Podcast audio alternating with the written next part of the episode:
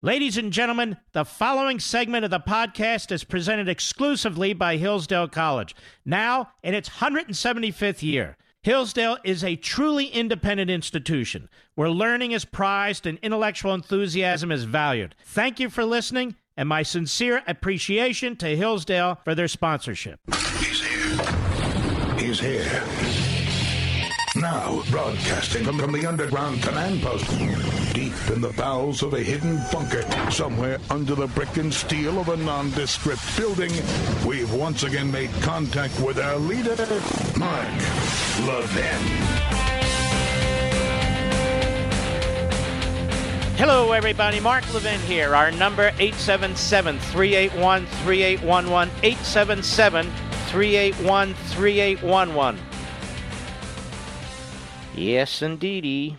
We have a special guest in our third hour, by the way. Sidney Powell, who's the lawyer for retired Lieutenant General Mike Flynn. She's doing a hell of a job. You can see her name and what she's doing all over the, uh, well, the real media, not the pretend media, not the Democrat Party media. And so uh, she's going to explain what's taking place and what they're working on. Uh, it's really quite, uh, quite brilliant in our third hour on this Friday. I want to walk through some, and by the way, the President of the United States was terrific in his uh, little press events that he holds. And I want you to hear some of that because many of you, you know, you're working and you don't get to hear it during the course of the day. But before we do that, I want to address a couple things that these reporters are doing. These flacks for the House Democrats, these flacks for Adam Schiff and Nancy Pelosi. And one of the flacks, of course, is Jake Tapper. The entire lineup there is truly pathetic. Not a one of them is a journalist. Not one. Can't think of one. And they'll look back on this one day and they will be furious with Jake Motherzucker, who has destroyed their reputations and their profession over there at CNN. He's destroyed CNN. But AT&T is so massive, they don't care. AT&T apparently doesn't care about freedom of the press. And not a single one of these phony journalists, phony hosts over there at CNN or MSLSD, these phony journalists at the New York Slimes or the Washington Compost, these phony journalists on NBC, ABC, and CBS and all the rest of them, not one of them is speaking about freedom of the press when it comes to being closed out, shut out of the secret testimony being conducted in a secret room, a vault, if you will, in the basement of the Capitol building, where there's not classified information being discussed. And as a matter of fact, you're going to hear clowns like Jake Tapper, the Walter Duranty of our time, defend them and accuse the Republicans of hypocrisy. And I will address him after you listen to this. Now, this guy is supposed to be a journalist, but he's no such thing. No such thing. Never has been. Cut three, go. Today marks one month since House Democrats formally announced the impeachment inquiry, and today Republicans are slamming it, with Senate Majority Leader Mitch McConnell and Senator Lindsey Graham introducing a resolution to condemn the impeachment inquiry process. Republicans are in part attacking the fact that these depositions of witnesses conducted by both Democrats and Republicans are being done in Okay, private. stop. See, there's the first lie. Being conducted by Democrats and Republicans. The witnesses being called are being called by the Democrats. He doesn't tell his audience that. That the Republicans have absolutely no ability to call witnesses. None. He doesn't tell his audience that. Go ahead. Of course, as a way for them to attack Democrats without having to address the president's conduct. And the I'm going to get to that.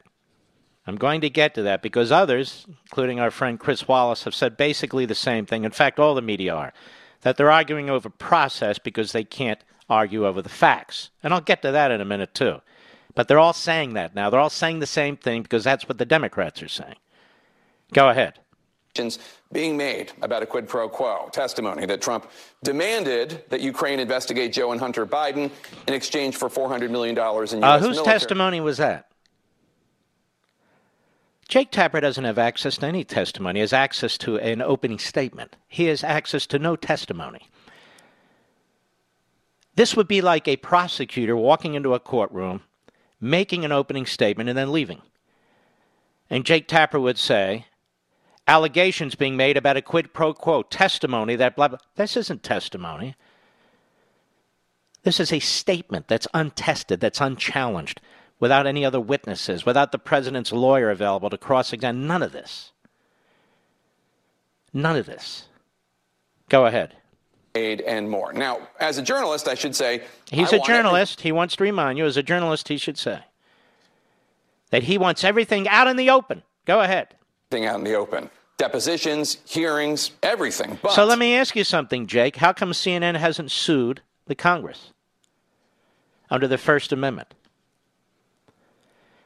You know, CNN sued the White House when they removed Jim Acosta and took his press pass away, his permanent press pass. Hired a big law firm, Ted Olson, went on and on about the First Amendment and freedom of speech, tried to give us a whole history lesson and so forth, even though another 100 journalists are in there reporting. But when the House, under the Democrats, prevents any journalist from participating in a process that has nothing to do with classified information. Where's the lawsuit from CNN? Where's the lawsuit from the other press rooms, press corporations, press associations? They're nowhere. Nowhere. No, don't worry. He says, Look, I'm a journalist. I want everything out in the open, depositions, hearings, everything like that. But Republicans, go ahead. Republicans attacking the notion of private depositions is a complete contradiction of how Republicans, when they were in the majority, conducted depositions. Now, but, this is very, very slick. When the Republicans in the majority, how they conducted depositions. Well, what is he talking about? Well, let's find out. Go ahead. Don't take my word for it.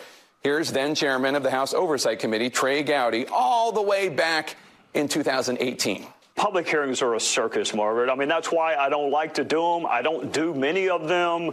I, I mean, it's a freak show. I mean, the private interviews are much more constructive. In hmm. fact, mm. in 2015. Mm. Sounds, sounds like they got him on a contradiction, doesn't it? Stick with me. Go ahead. Republican Congressman Darrell Issa went into a private deposition for the Benghazi committee, a committee Issa was not a member of. Gowdy escorted him out. So, why attack the private depositions that were such a key part of how Republicans conducted oversight? I'll tell you why. Keep them right there. Nice try. See, you're not that bright, Jake. Nice try. Benghazi, perhaps it involves some classified information. Trey Gowdy, mostly speaking for himself. The comparison is how was Nixon treated and how was Clinton treated? In fact, how was Andrew Johnson treated?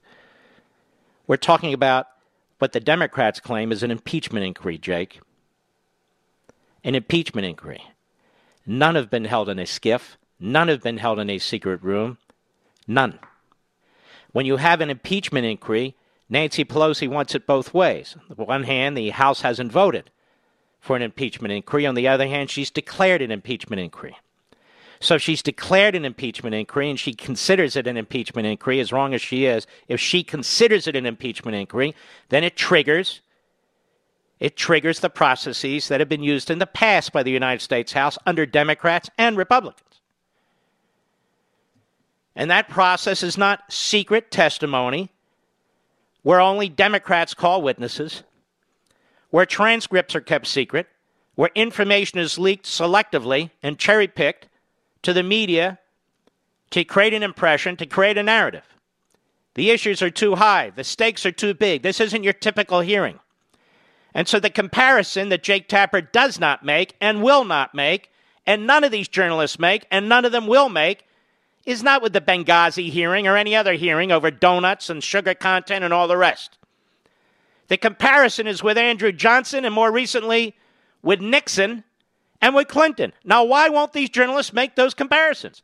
Why won't they read from the same document I read from on Life, Liberty, and Levin last Sunday and on Hannity last night?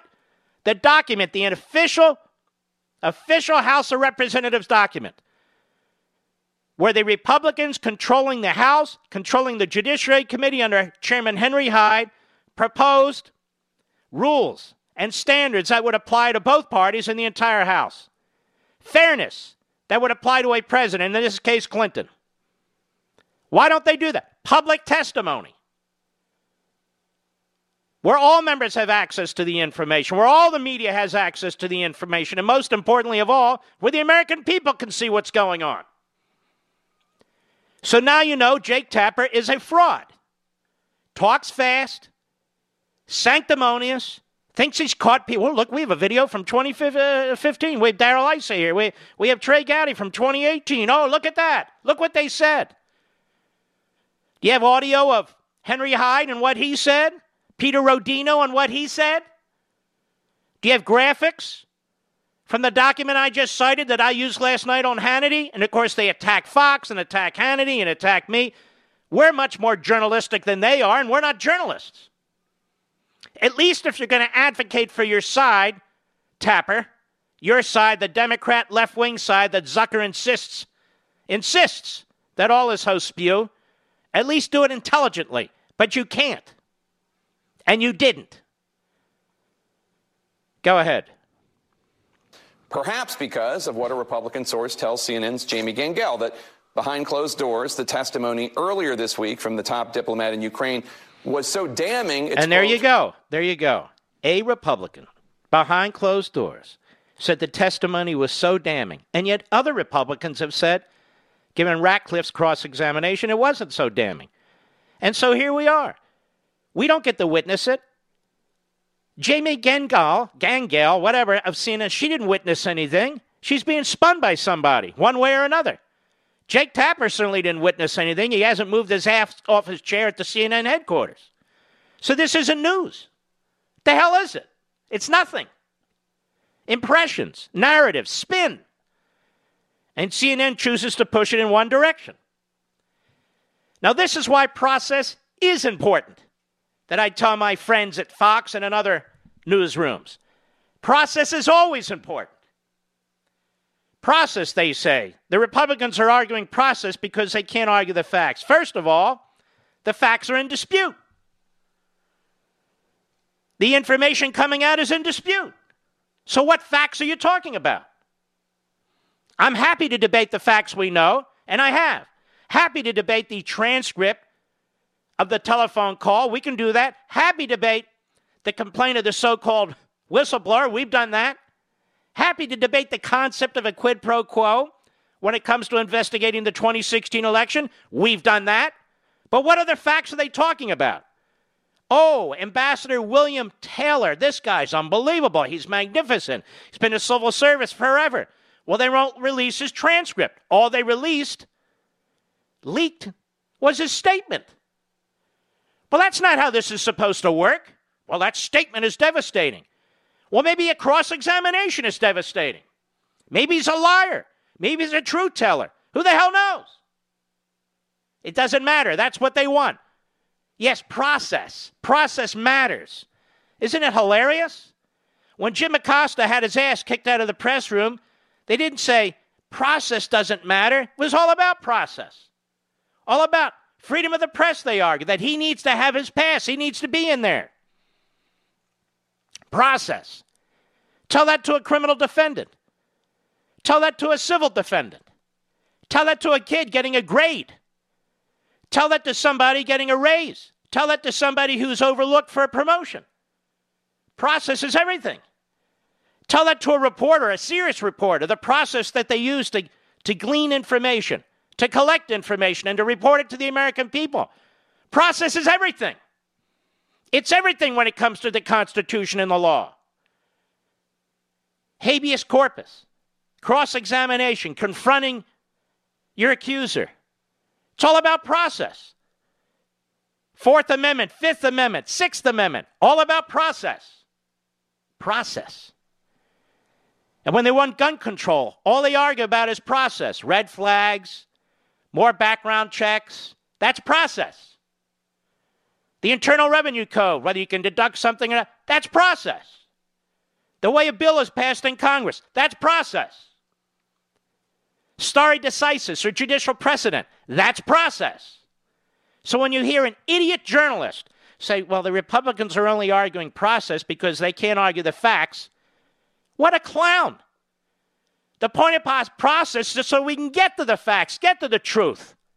not cherry picked information by politicians who leak it to friendly uh, uh, reporters and then shoot it out to the American people. Shocking.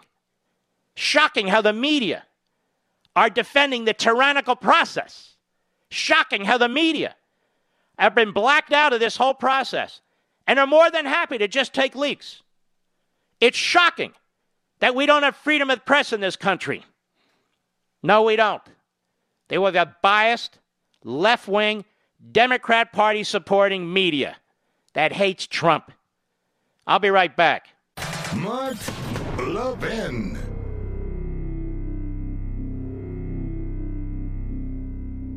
Since its founding in 1844, Hillsdale College has provided students with sound learning of the kind essential to preserving our civil and religious liberty. Now, I want to tell you about Imprimis the free monthly speech digest of Hillsdale College. Imprimis is dedicated to educating citizens and promoting civil and religious liberty by covering important cultural, economic, political, and educational issues. First published in 1972, Imprimis is one of America's most widely read publications in support of liberty, with more subscribers, 3.9 million, than the Wall Street Journal and the New York Times. And recent Imprimis publications have addressed issues like free speech, the regulation of big tech, mental illness, and the American medical insurance system. And because America's founding principles are so important, Hillsdale offers Imprimis absolutely free of charge to anyone who requests it. That's right, you can subscribe to Imprimis for free. Here's what I want you to do. I want you to visit imprimis.hillsdale.edu for your free subscription. That's Imprimis, I M P R I M I S dot Hillsdale dot edu. Welcome to Hillsdale.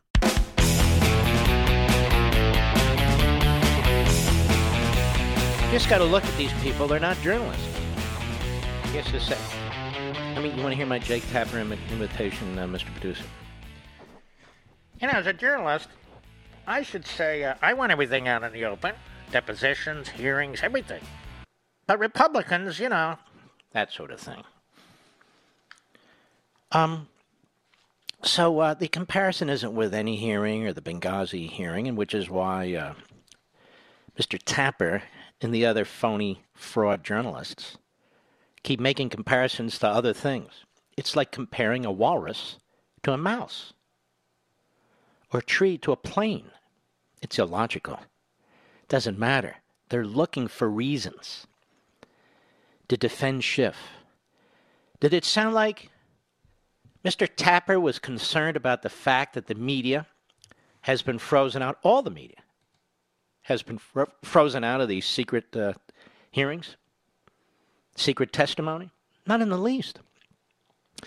There's not a media corporation in America who's brought a lawsuit to open this up. Not one. Why is that? What happened to all the civil libertarians? What happened to the American Criminal Liberties Union? What happened to Ted Olson? What happened to all these people? Where are they? Jim Acosta. Well, he's probably busy at happy hour, but still. Weren't they doing what they usually do out there croaking at the tops of their lungs and saying, hey, we have a First Amendment right to be in that committee room. Instead, it's look at these Republicans. What a stunt. Look how they charged in there. Look, look, look, look at these Republicans. And, you know, and then we have in 2015 Darrell Issing, 2018 Trey Gowdy. 2018 we have Trey Gowdy. And then in 2015, we had Ice Center. You idiots. We're on to you. I'll be right back.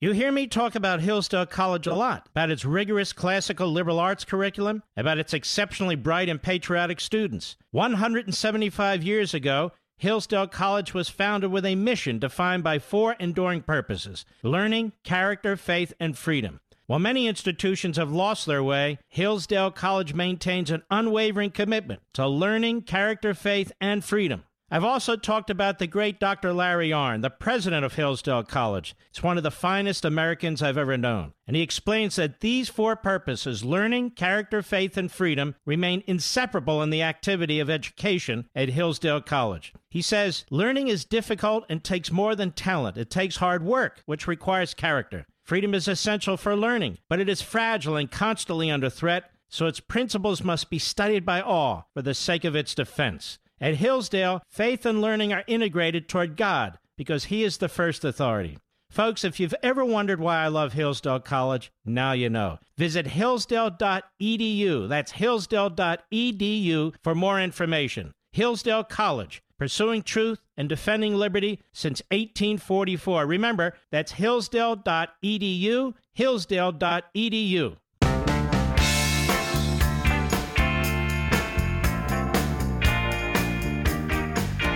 voice of sanity in an insane world.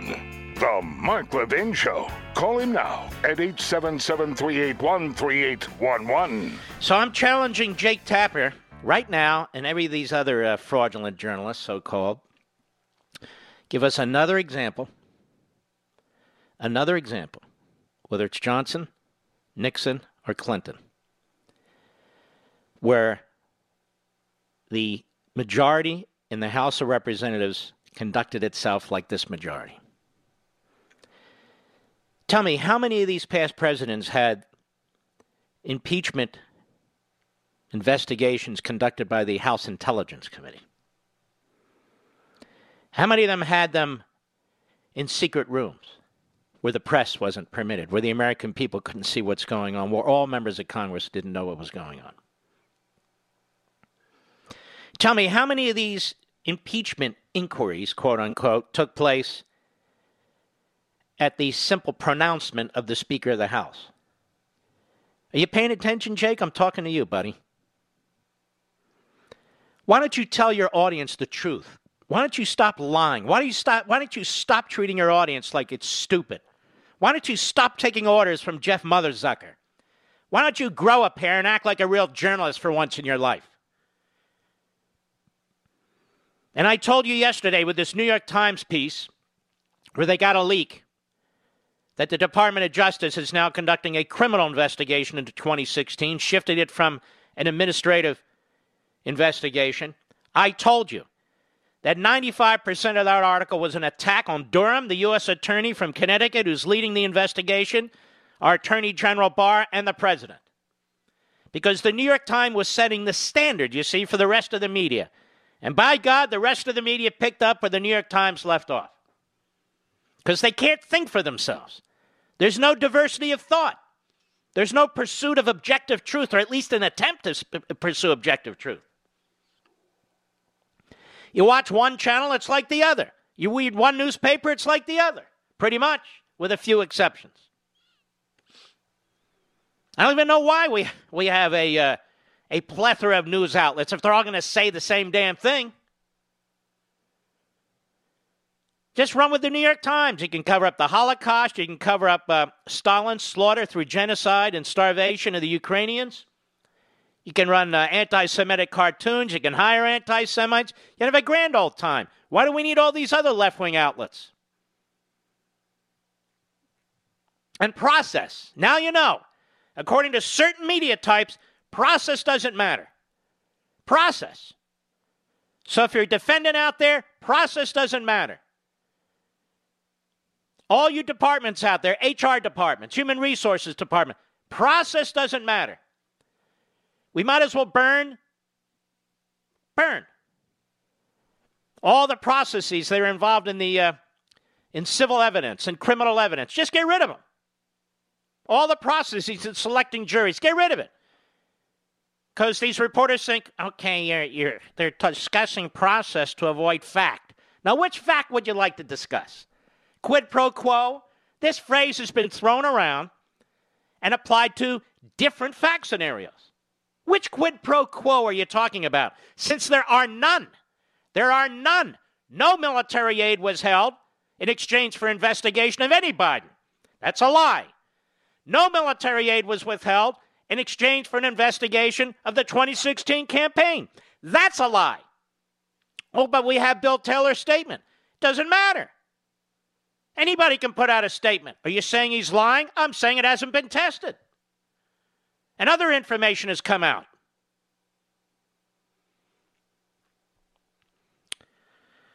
You know, off the record, I'm watching this two day farewell to Elijah Cummings.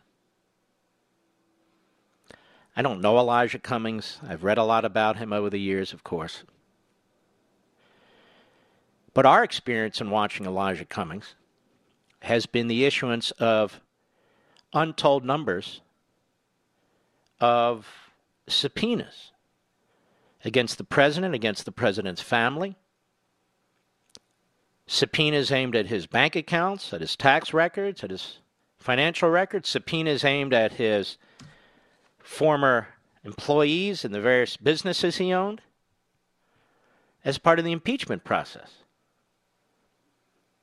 Again, it's not an attack on Cummings, but this is how I, I've seen Cummings over the years.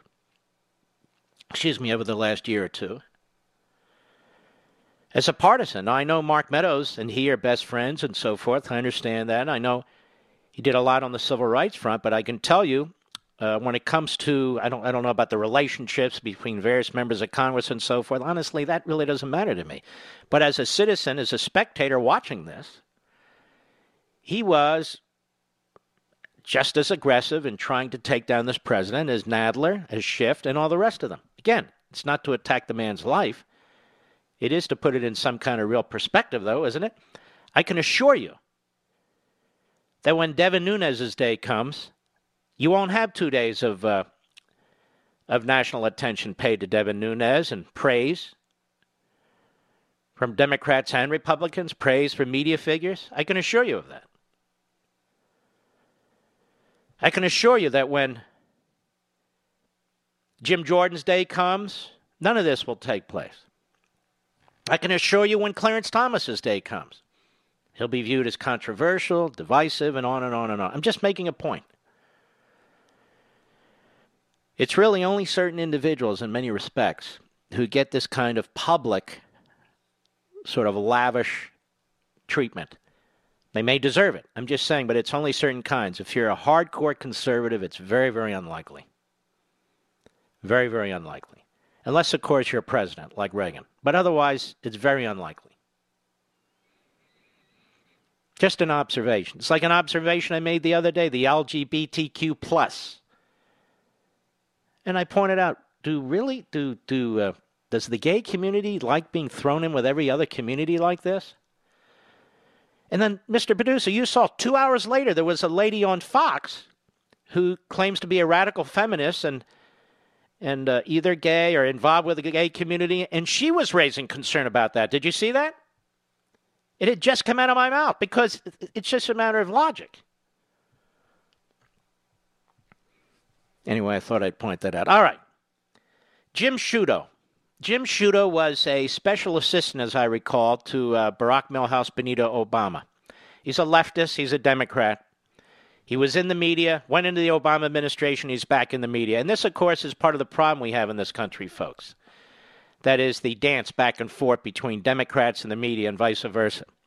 Just as Jake Tapper worked for a radical left wing Democrat, Marjorie Mezvinsky, member of the House, just as he worked for Handgun Control Inc. And in the end, they are they're true to form. In the end, and they wouldn't be hired for these positions if they weren't hardcore leftist Democrats or never Trump or Republicans. Can you tell me one conservative host, just one, at CNN, Mr. Producer? Can you think of one who has a show? There's not one. Not one. How about an MSNBC? Can you think of one actual conservative who has a show? Uh, there's not one. I can think of liberals on Fox. I really can. I can't say their names because I don't want to get into trouble. But you can too. Here's Jim Sciutto. Now he's with Andrew McCabe. Andrew McCabe had to resign in disgrace. The inspector general's report was devastating. Andrew McCabe is under criminal investigation. Today, as I speak, he's under criminal investigation. And yet CNN hired him as a commentator. As a commentator. Because you understand it's a news operation. And whether he's under criminal investigation or not, that doesn't bother them. You know, the irony is Trump is not under criminal investigation. And yet they keep accusing him of being a criminal. Andrew McCabe is under criminal investigation, and he's hired, and nobody's accusing him of being a criminal over there at CNN, are they? Jim Sciutto, Andrew McCabe, CNN Today. Cut four, go. Here with me now is one of the people who could be a target of this, Andrew McCabe. He was deputy director of the FBI during this time.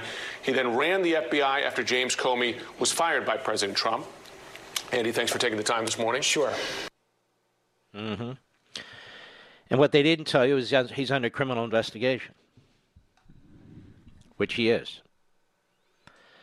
Now, I'm going to tell you what I hear from very, very good sources.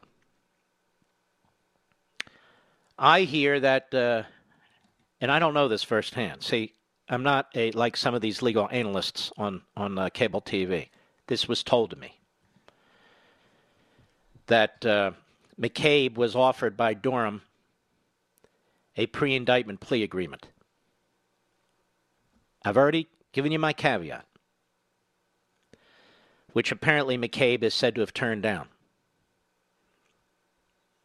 And so, what I was told is that last week U.S. Attorney Durham impaneled a, uh, a grand jury in Washington, D.C. Now, the media, you can go ahead and check this out. This is what I was told by a very, very good uh, source. No, not the Attorney General. No, not the U.S. Attorney. Remember, I worked at Justice years ago, so I know a lot of people. Could be wrong, but I'm told it's pretty solid.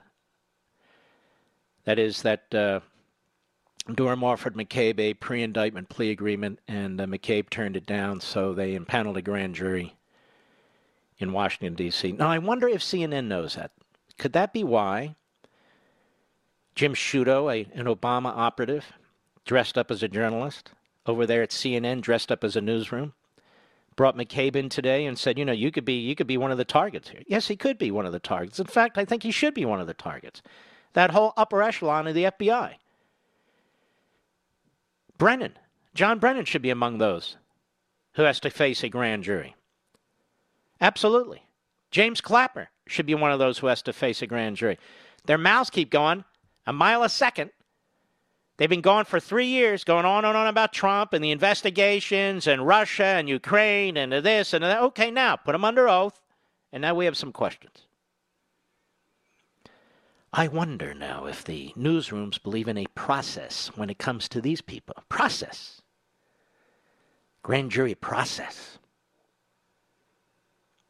Yes. Process for testifying. A process for indictments, a process for a trial, a process for a jury, a process that a judge. Oh, look at all these processes. We just want the facts. What do you mean, facts? Realize how stupid this is, their argument, the, the media make? Even when you do mathematics and you get to the truth of a number, the fact of a number, you have to go through a process. Right, Mr. Producer? It's a process. It's the process that determines when you have a dispute how you get to the facts, how you get to the truth. You can't intuit it. But the problem is the media doesn't believe in the process in this respect because they want to go to the execution of the President of the United States, politically speaking, of course. I'll be right back. Mark Levin.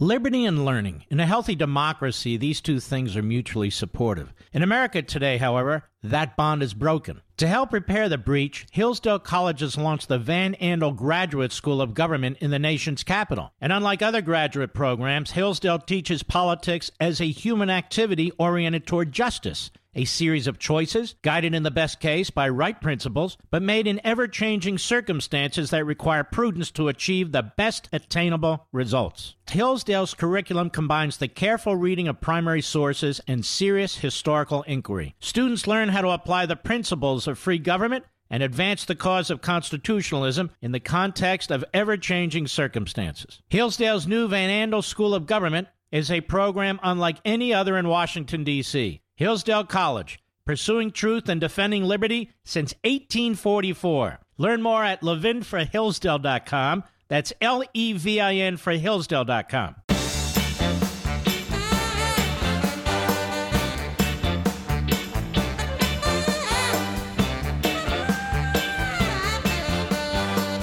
By the way, I, I just want you folks to understand that setting up a sting operation per se is not a crime. It's done all the time.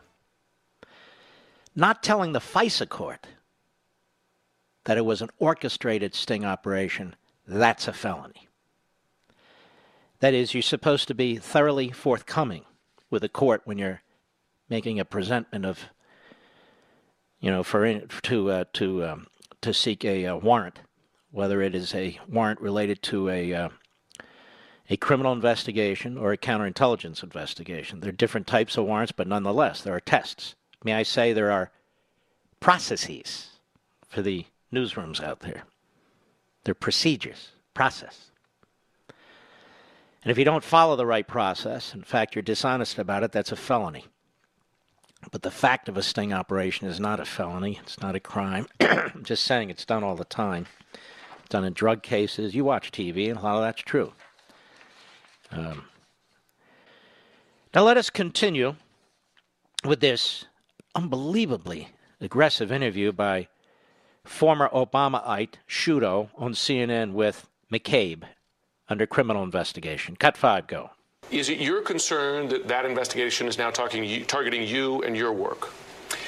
Uh, no, here's my concern, Jim. So, if the investigation is conducted with integrity, with impartiality, if there aren't preconceived uh, theories. In other words, ju- the way he uh, investigated uh, people in the Trump campaign, and of course, the way Adam Schiff is investigating the President of the United States integrity, impartiality. See Chris, see Jake, process matters. Go ahead. Brought into it, then I have no concerns about it whatsoever, whether it's an internal investigation or conducted as a criminal probe. Uh, I know because I was there, I was in the room when these decisions were made, I worked with the team. Uh, you were fired, a hole. You're a leaker, and you lied about it. And the inspector general was appointed by Obama. It's not exactly a, a, a Trump supporter, per se and they were appalled by your conduct, as am I, as are most Americans. That's why CNN hired you. They're a disgrace. Go ahead. And initiated these cases, approved. How do you like work. they're sitting from time to time next to John Dean? Another disgrace. This is your great CNN, ladies and gentlemen. Don't they have to, or MSNBC? Who the hell can tell the difference? Go ahead. Um, I know that nothing improper was done. Well, then that's good enough. Our media will say that's fine. That's the headline. McCabe knows nothing improper was done. Okay, good. That's good enough. Cut six, go. Should people at home be concerned that if that if Barr's DOJ is focused on this investigation of the investigation back in 2016? It's not an investigation of the investigation. It's an investigation of the Obama administration. Let's be blunt.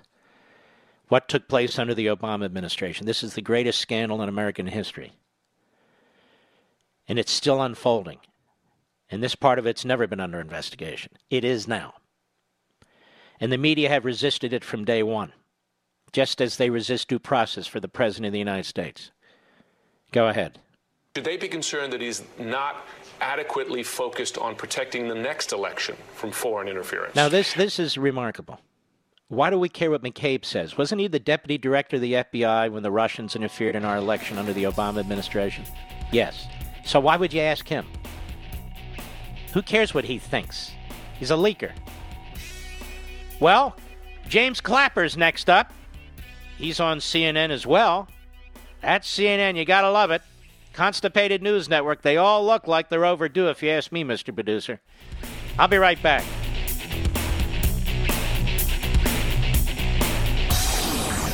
From the Westwood One Podcast Network. He's here. He's here now, broadcasting from, the underground command post, deep in the bowels of a hidden bunker, somewhere under the brick and steel of a nondescript building, we've once again made contact with our leader, Mark Levin.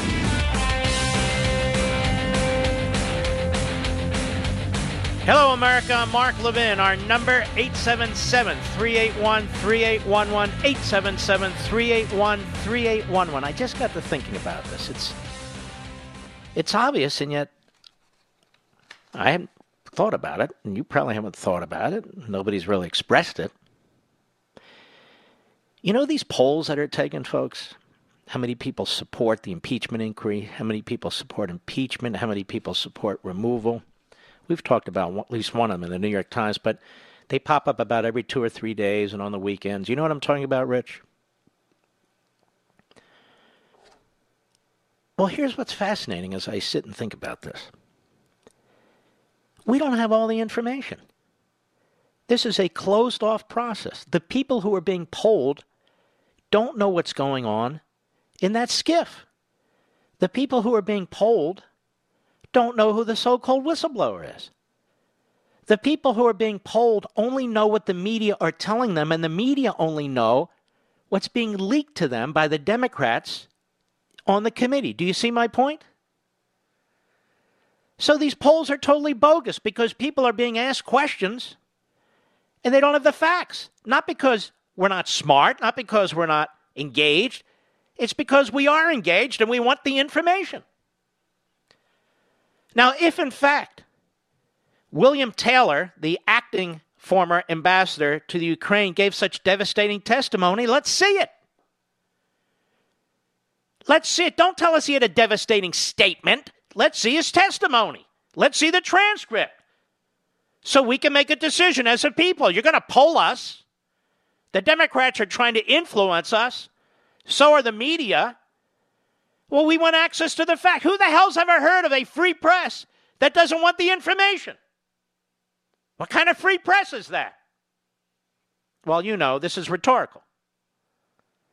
You have all these websites like this disgusting fraud website, Mediaite, that was founded by Dan Abrams legal analyst at ABC, and they sit there and they rub their toupees and they and they tell us what to think and how to think and they and they bring in former federal prosecutors and defense lawyers and all these people commenting commenting on what?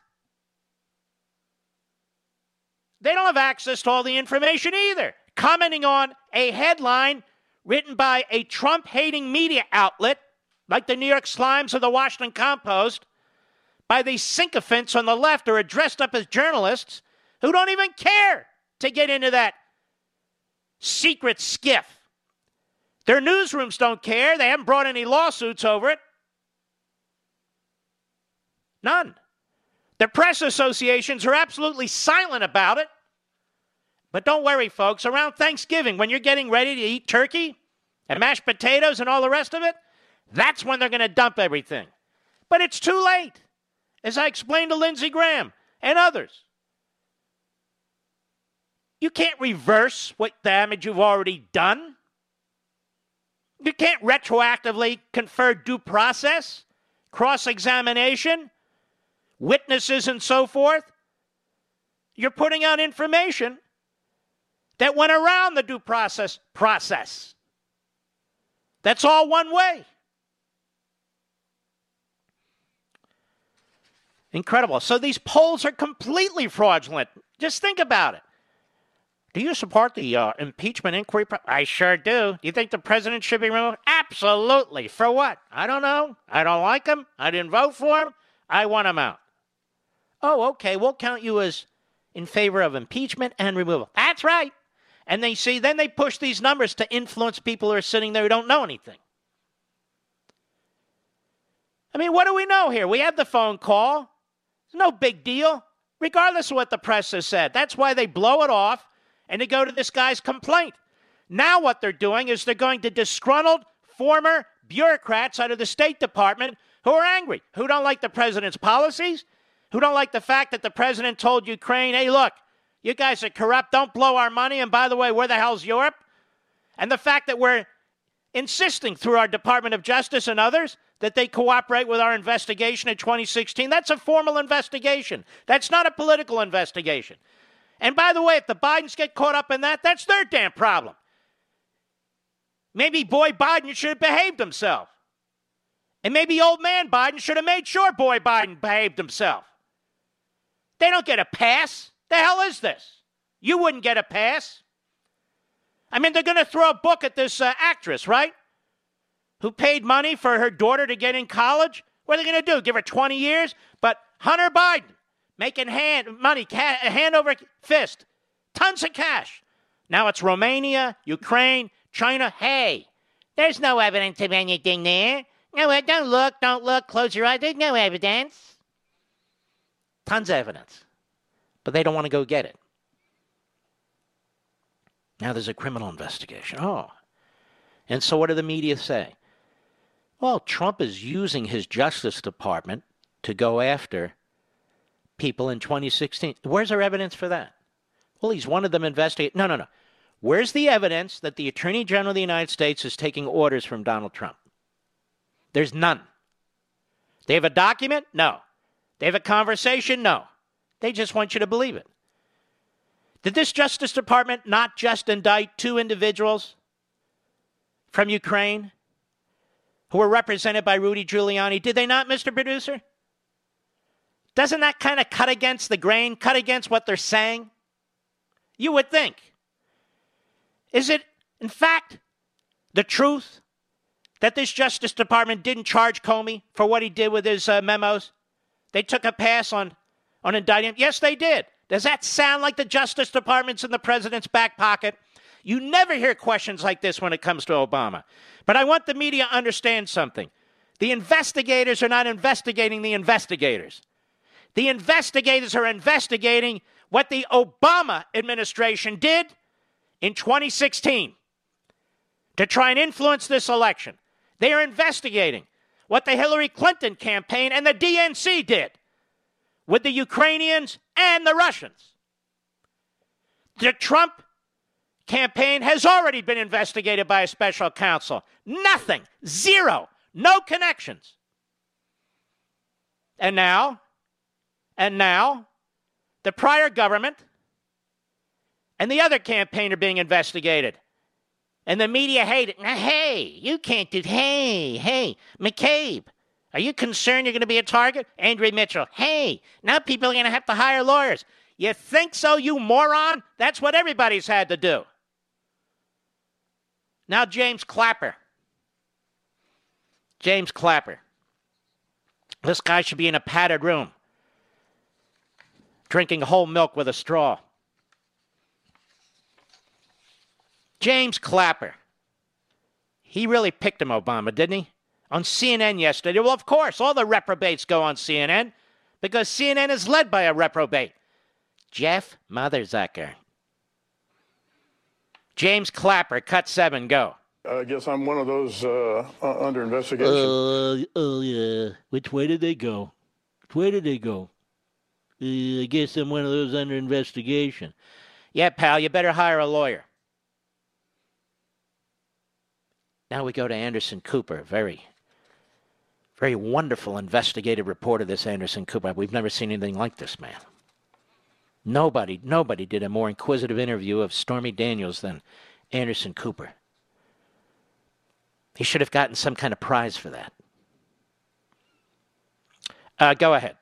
And I, I, and you just heard about this. Yes, I just uh, uh, you know read the clip on uh, about 20 minutes ago. Sounds nervous to me, doesn't he? To you? Uh, uh, uh, Go ahead. Um, I found the, t- the timing interesting, given the increasing heat around the impeachment. well, actually, the Attorney General, Mr. Durham, started this process long before the so-called whistleblower filed his complaint. It just said it moved from a an administrative investigation to a criminal investigation. I find it interesting, don't you? It's interesting. Go ahead. And so uh, it, it, uh, the timing's interesting. I'll just let it go at that. And the other thing I, I wonder about is whether we're talking about the overall uh, investigation of the Russian, uh, reporting on the Russian uh, interference or are we talking about the counterintelligence investigation that was launched in July by the, by the FBI about potential uh, engagement and collusion, whatever you want to call it, between the Russians and, and the Trump campaign? So, I, do you think what, what do very you think curious about what what is the alleged criminal activity that uh, prompted this? Uh, I don't know. Maybe it's the same uh, that was used to appoint a Robert Mueller, where there was no a crime actually committed, no a criminal statute. A. Did you find that interesting too, Clapper? Did you? No, you didn't. You piled on, you big dummy. Go ahead. Do you have any idea, even, I mean, what they might think may rise to the level of a criminal offense? No, I don't. Uh, that's uh, uh, uh obviously an item of great interest to me. Uh, what, what is it? Don't worry, uh, you'll figure it out at some point when they knock on your door, hopefully. There's a lot of questions I can think of to ask you. All of a sudden, your tongue's tied. When it comes to Trump, you can't talk fast enough. Same with the idiot Brennan. Same with the idiot Brennan. But now it's, uh, uh, uh, where, where, I don't recall. Uh. But that, I'll tell you, that Anderson Cooper, he knows how to ask questions. Well, what do you think it is? Uh, what might it be? What, what, what, what do you think it is? What, what might it be? Uh. I'll be right back. Mark Levin.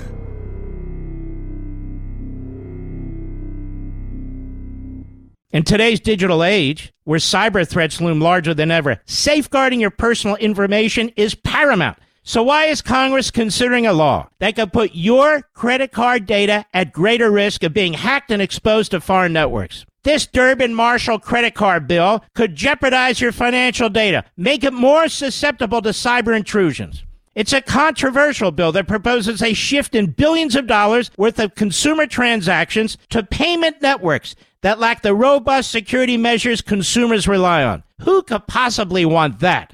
Well, the answer woke corporate megastores seeking to inflate their multi billion dollar profit margins. The Durbin Marshall credit card bill will undermine our safe and convenient payment systems and endanger your data security. It's time to take a stand. Visit electronicpaymentscoalition.org. Make your voice heard. Tell your senators to oppose the radical Durbin Marshall credit card bill, paid for by the Electronic Payments Coalition.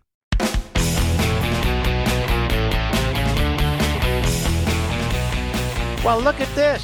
Over at Law and Crime, yet another website created by Dan Abrams, legal analyst over there at ABC News, whose sister sits on the Southern District of New York bench, appointed by Obama, and whose brother in law, that is her husband, served on the Mueller team. But they're very objective.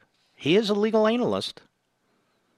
And on the legal analyst's website, lawandcrime.com, lawyers rip DOJ's criminal investigation of Mueller probe origins obviously corrupt and what the framers feared. Wow, what a legal site. Filled with legal analysis and references to various criminal statutes. Just, oh, it's not? Just people giving their opinion? Oh, I thought it was a legal website. Oh, no, Mark, Mark. We have David Laufman, former head of counterintelligence and export control section at DOJ, blasted the Durham investigation into the Russia probe as born in political taint. Wow. What a legal mind. Our next Oliver Wendell Holmes.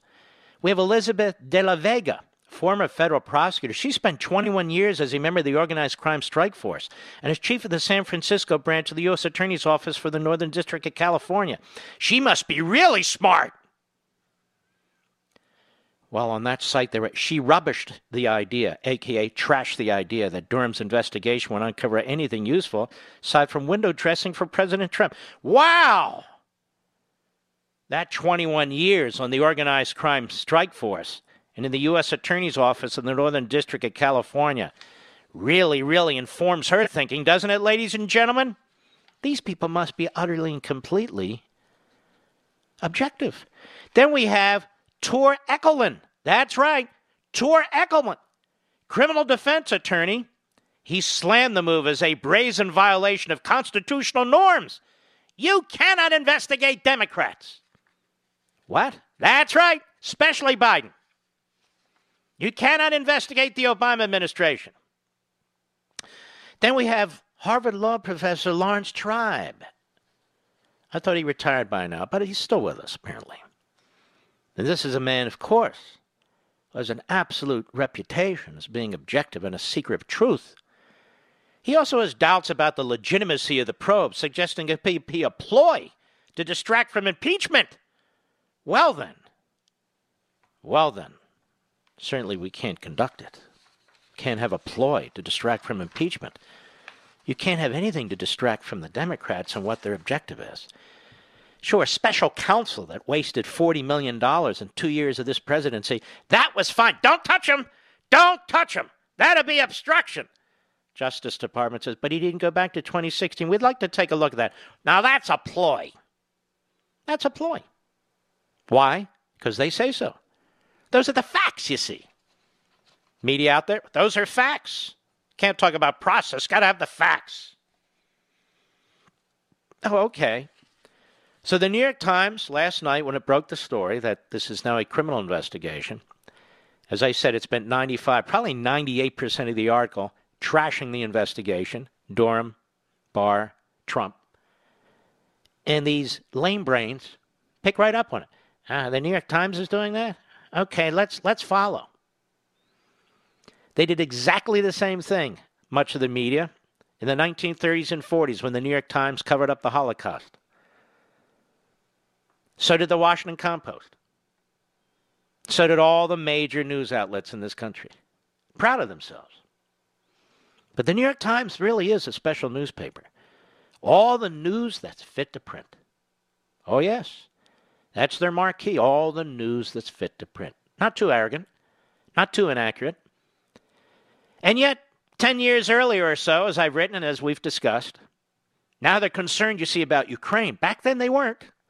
Not in 1932 when their great reporter, Walter Duranty, sort of the Jake Tapper of today, or so many can fill Walter Duranty's shoes. He was a mouthpiece for Stalin. He was on Stalin's payroll. Many think. Stalin provided him with a girlfriend who he got pregnant. Provided him with the best food, provided him with one of those Russian black limousines. He managed to get around. All the other reporters are going, What the hell's going on here? What the hell's going on? He was a journalist. Journalist. And he wrote article after article defending Stalin and attacking the Ukrainians, saying it was just a bad harvest that year when he was starving them to death, up to 10 million of them.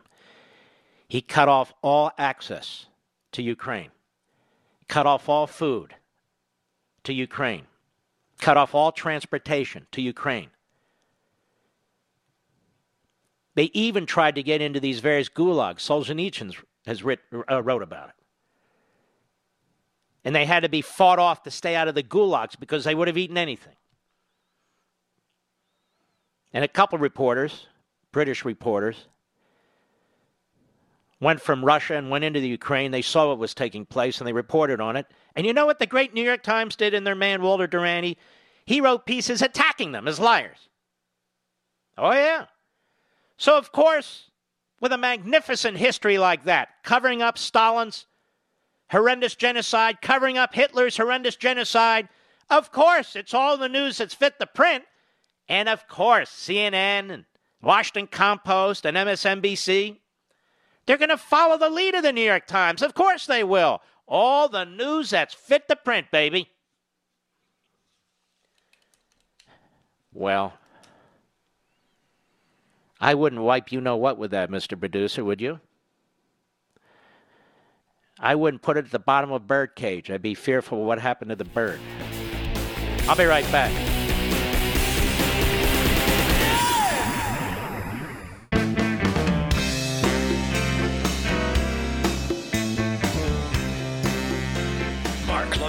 Radio's principled patriot.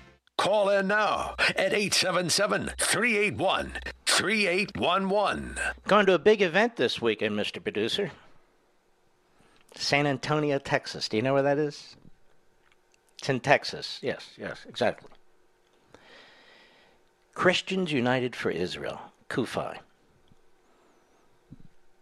And it is an organization that, that was founded and is led by a great man, Pastor Hagee.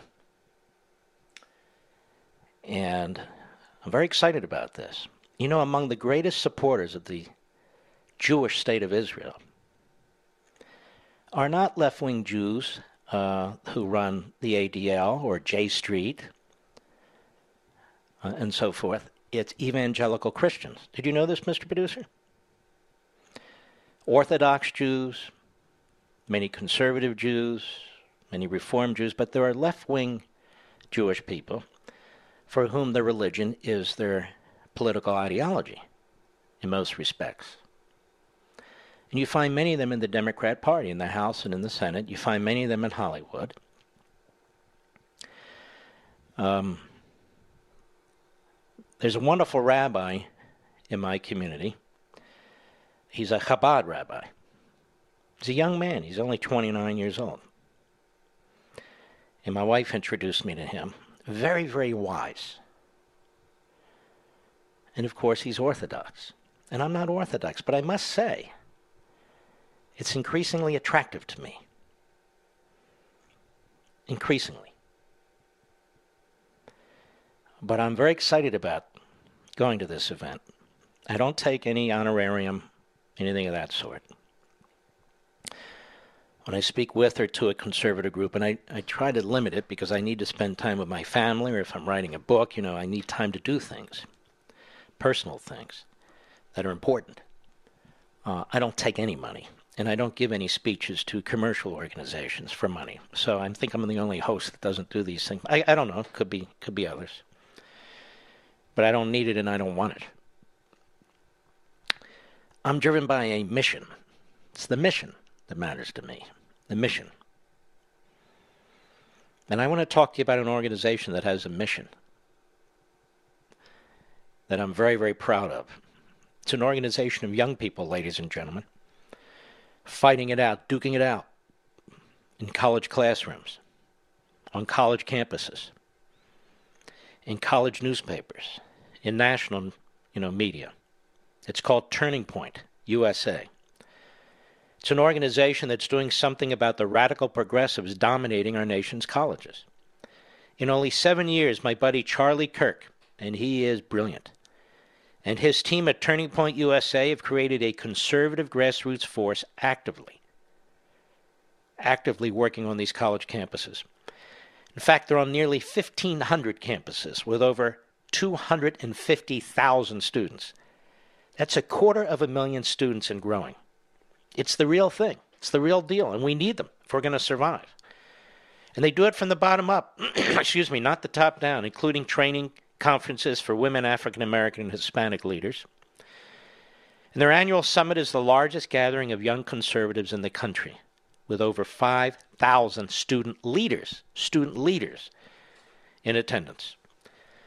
Turning Point USA is training an army of campus fighters, but they need your support. These are a lot of young people working very, very hard to do what we want them to do. They need your support to keep up this work. So do, do us all a favor. Go to markforturningpoint.com.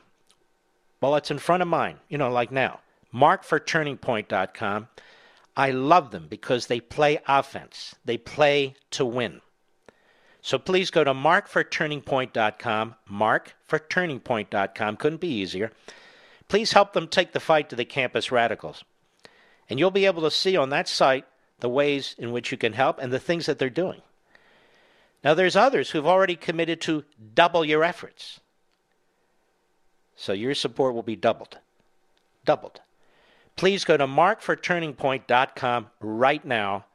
That's markforturningpoint.com com. I'm telling you, this is a wonderful organization led by a very energetic young man. You've seen Charlie Kirk on Fox and in other places.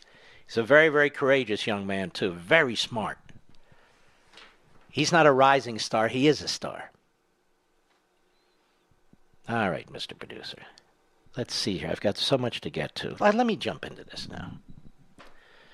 Mike Pence I'm a big fan of our Vice President Mike Pence. Solid as a rock, loyal as can be. You know, he just is. He's an all American guy. Here he is yesterday in Washington, D.C., talking about the NBA and the genocidal communist regime in China. Hat tip, right scoop. Cut eight, go. And far too many American multinational corporations have kowtowed to the lure of China's money and markets by muzzling not only criticism of the Chinese Communist Party, but even affirmative expressions of American values. Nike promotes itself as a so called social justice champion. But when it comes to Hong Kong, It prefers checking its social conscience at the door.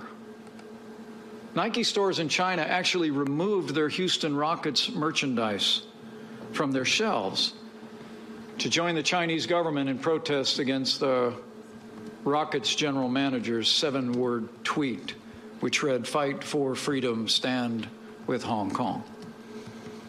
And some of the NBA's biggest players and owners who routinely exercise their freedom to criticize this country lose their voices when it comes to the freedom and rights of the people of China. In siding with the Chinese Communist Party and silencing free speech, the NBA is acting like a wholly owned subsidiary of the, that authoritarian regime. A progressive corporate willfully the abuse of human rights is not progressive, it is repressive. That's true. But you know, this Charles Barkley is demonstrating increasingly what a jackass he is. How stupid he is. A washed up former basketball player. That's what he is. You think he's funny? He's not funny. He's dumb. You want a smart basketball player? Shaquille O'Neal. And by the way, his younger stepsister, 40 years old, passed away today. She was fighting cancer, I noticed in the news, and we uh, our deepest sympathies go out to him and his family. But Charles Barkley is a big mouth. Thinks he's funny. He's not funny. He's a moron. He's also demonstrated, as has LeBron, as has that coach Steve. What the hell is his name? Steve Kerr. That for them, the NBA and money comes first and second. Everything else including the liberty of individuals, whether they're enslaved, whether they're tortured, whether they're raped, whether they're murdered, that's quite secondary. You don't understand. It's all about timing, they'll tell you. Well, let's listen to the genius who is Charles Barkley on TNT yesterday, responding to the vice president. Cut nine, go. Vice President Pence needs to shut the hell up, uh, number one. Vice President needs to shut the hell up. See? It's a guy who believes in free speech. Why don't you shut the hell up? You jerk. Why don't you shut the hell up? Go ahead. American companies are doing business in China. All American companies are doing business in He's China. not saying companies shouldn't do business in China, genius. What he's saying is that when Morey tweeted out what he tweeted out in support of the people in Hong Kong who are now being brutalized because the communist regime has infiltrated the police force in Hong Kong, is pulling people off the streets now, and they're disappearing. What he's saying is that the NBA shouldn't be throwing this guy Morey under the bus when he's speaking the truth in exchange for the uh, for money, in essence. That's what he's saying. He didn't say businesses shouldn't do business in China, although that would be my view. He's saying the NBA shouldn't cower, shouldn't capitulate if one of its executives on one of its teams wants to speak up. Go ahead. Criticism uh, of Commissioner Silver and LeBron James was unfair. No, it wasn't. What was unfair about it? Silver kind of backed up, but not LeBron James. It's not unfair. If you're going to talk about politics, you're going to use your position to talk about politics. Hey, look, look, pal. LeBron James isn't talking as somebody who's objective. He has investments, investments that matter in China. I don't. Most of us don't. So some jerk from Apple or some other company did exactly the same thing, and he was a, an executive in a blue suit and a white shirt and a red tie, we'd be saying exactly the same thing. LeBron James gets a pass. What is he, Joe Biden? Go ahead. Who I like should have he can say whatever he are consequences. But I don't understand why these holy than thou politicians, if they so want to worry about China, won't they stop all transactions Did with China? somebody say transactions should be stopped with China, Mr. Producer? Am I missing something? It's China that said transactions between China and the NBA will stop. China made that decision. Pence didn't say that. Our government didn't say that. China did that. You're focused on the wrong thing, genius. Go ahead. President Trump has been taught and been arguing with tariffs for China for the last two years. But I think it's unfair for them to do all their business in China, and just because this thing happened, try to make the NBA and our players look bad. All Nobody's of- trying to make the NBA and your players look bad. Vast majority of your players haven't said anything. It's not about your players. And the NBA has kind of stepped back a little bit. It's LeBron James who looks bad. And Silver initially looked bad. And China looks really bad. Really bad. But what does President Trump negotiating tariffs with China have to do with anything? Or what does it ha- or, or companies doing business in China? I think that's a moral question. It's a separate moral question. That's not the debate. The debate is an executive in one of the teams came to the defense of the people who are being punished in Hong Kong because they want their liberty, like people all over the globe do. He didn't even tweet anything significant, just a couple of words, a graphic. And China's the one that reacted. China's the one that, that doesn't want the NBA to do business in China. Nobody else said American companies should be pulled out of China. Maybe I think many of them should, but I'm not the government. I'm not these politicians. So Charles Barkley doesn't know what the hell he's talking about, with all due respect. Go ahead. companies do business in China, period. Okay. A lot of American companies do business in China, period. But if one of those executives did what Morey did and then was attacked from within, you could be sure that most Americans would respond exactly the same way to such a company, Apple and the rest of them. So this doesn't make any sense. But your disrespect to the vice president, Barkley, Vice President Pence needs to shut the hell up, first of all. You sound like a clown. You really do. He didn't say anything that was disrespectful. He said something you disagree with. Vice President of the United States needs to shut the hell up, first of all. You know, as much as I've disagreed with Barack Obama, did I ever say he needs to shut the hell up, first of all? Well, maybe I did. Maybe I should have. But I don't think so. But if I did, I get pushback. And now you do, Charles. There's certain things we know and there's certain things we don't know. I just played 50 seconds of what you said, Charles Barkley, and it was incoherent. It wasn't even related to what Pence is saying or the rest of us are saying. Nobody said the NBA shouldn't do business in China. What people said was that the reaction to Morey was outrageous. And of course, China put the hammer down on the NBA. And a lot of people in the NBA, including you apparently, want to capitulate to China. A lot of us say BS. And in the end, it's the fan that pays for everything. And you haven't mentioned any of the fans, Charles Barkley. What the fans think, what the fans feel. You've talked about Silver and LeBron James.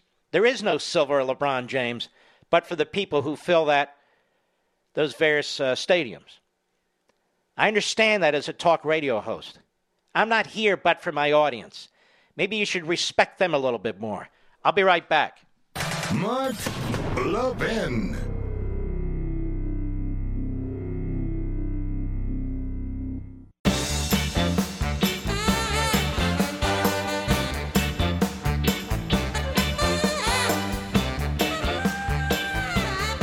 Bruce Springsteen slams Trump as un American, Mr. Producer.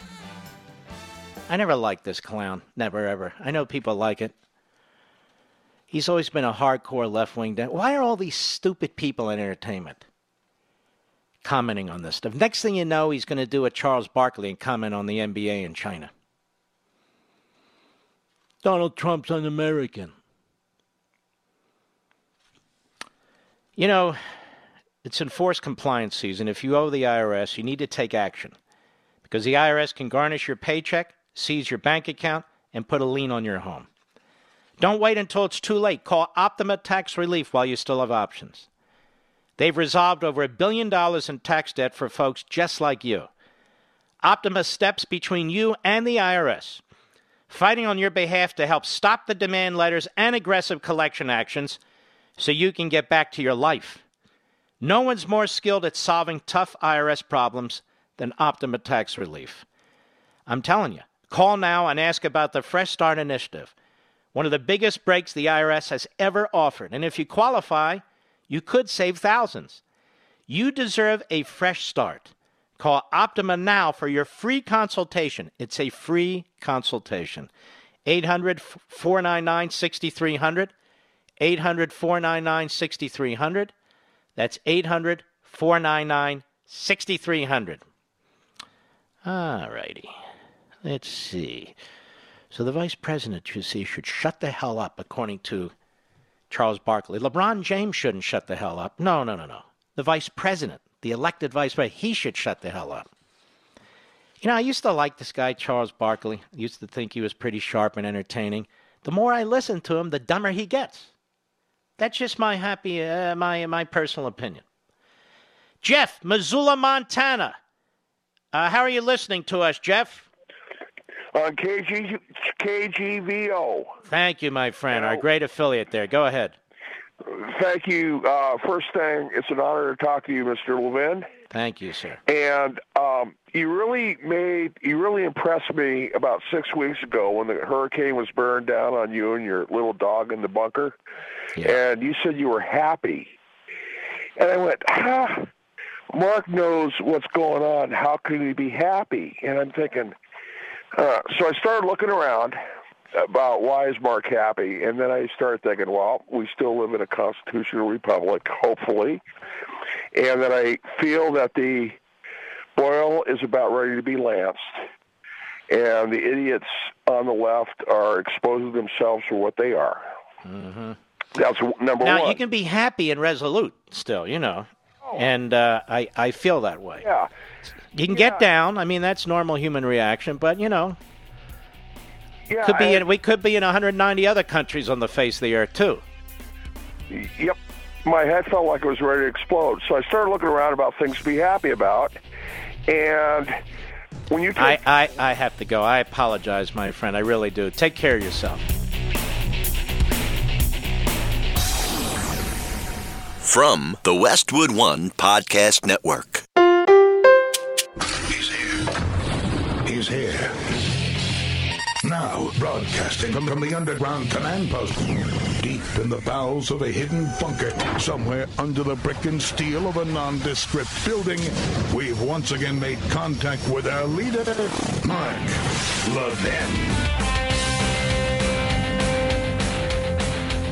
Hello, Mark Levin here. Our number 877-381-3811, 877-381-3811. Bottom of the hour. Actually, it's uh, not the bottom of the hour. In about 10 to 15 minutes, Sidney Powell is scheduled to come on the program. The new outstanding lawyer for retired Lieutenant General Michael Flynn. And she's been making a lot of news because she's aggressively defending her client. Finally, somebody is. And we are, of course, very, very pleased about that. She's a friend of the program, and we look forward to talking to her. But we have a couple of other things we need to get to here. Bruce Springsteen. I just mentioned him. I want you to hear what he has to say. Gayle King is interviewing him on CBS this morning. Cut 10, go. I mean, a lot of people are very concerned about the direction of the country. It's just frightening. You know, we're living in a frightening time. The stewardship of the nation is has been thrown away to somebody who doesn't have a clue as to what that means. Mm-hmm. You know, I mean, you, the United States of America is in your care. Do you know what? Do you know what the stakes are? Do you know what that means? And unfortunately, we have somebody who I feel doesn't have a grasp of the deep meaning of what it means to be an American. Yeah, right, you idiot. Yeah, that's right. I really, he doesn't have a grasp. And Gayle King's there, mm hmm. Mm-hmm. So basically, these longtime liberal Democrats are interviewed to take shots at Trump. And that's what goes on constantly to take shots at Trump. Same with these. oh, we have a former federal prosecutor, a, lib- a liberal. Oh, look at the fence, a liberal. This guy worked at. Have you ever seen a time where you've had so many former CIA and FBI employees commenting on television? Is that really something they should be doing? So many of them. It's actually quite incredible. All right, the president today saved the good part for the last hour. He's outside the White House, and uh, he's asked a lot of usual questions, and they're all yelling at each other. But let's start. Cut one, go. I don't have teams. Everyone's talking about teams. I'm the team. I did nothing wrong. This has been going on for before I got elected.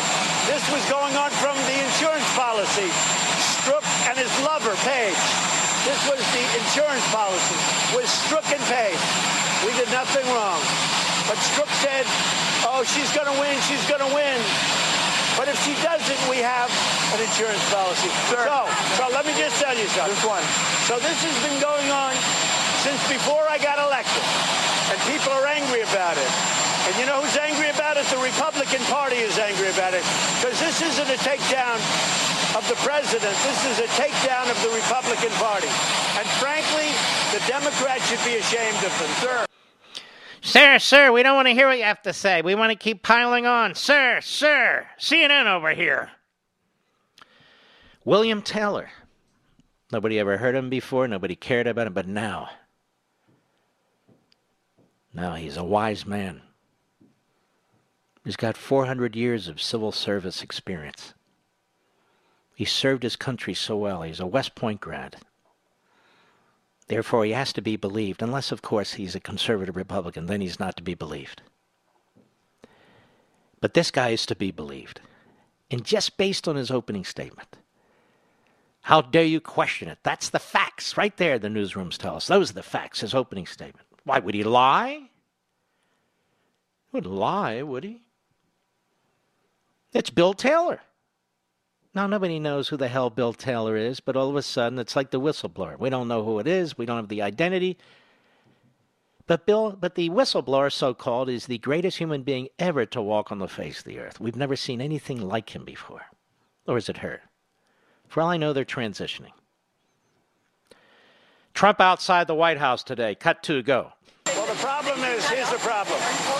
Here's the problem. He's a never Trumper, and his lawyer's a never Trumper. And the other problem is you. Hey, everybody makes mistakes. I, Mike Pompeo, everybody makes mistakes. Why are they screaming at him and not letting him answer the question? They never did this to Obama. Remember that? We talked about that. The Daily Caller guy speaks up, but Mr. President, uh, don't be rude and disrespectful. And then the media jumped the guy like piranha. Hey, you don't talk to Obama that way. And then Trump, they don't let him finish a sentence. Obama never finished a sentence, not because he was interrupted, because he never, to quote the late great Charles Barkley, he never shut the hell up. Go ahead. His lawyers, the head of the Never Trumpers, they're a dying breed, but they're still there. And here's the other problem you're with CNN and you're fake news. That's what I love. That's what I love about this guy. He says the truth so simply. You know, it's funny. I've been watching this, or people have been sending me stuff. Media Matters the other day, Mr. Producer. You may have seen this too, Mr. Call Screener. They uh, they take out of context what I said about the president. The president hasn't had any scandal, I said, and I compared it to LBJ and JFK and FDR having affairs while they were president, unleashing the IRS against their political opponents, unleashing the FBI against their political opponents. Nobody can point to one example, not even one, where the president, that is President Trump, has done any of that. Not one example. So they all say the same thing. The Huffington Compost, um, what was it? Esquire, maybe? Some of the others? All these sort of third tier nothing publications. They're not even publications. They all regurgitate what Media Matters says. They miss the entire point, but that's what they do. They don't care.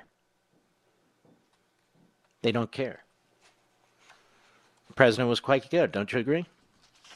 All right, let's take a couple of calls here before our guest shows up. People have been waiting, and I haven't taken any.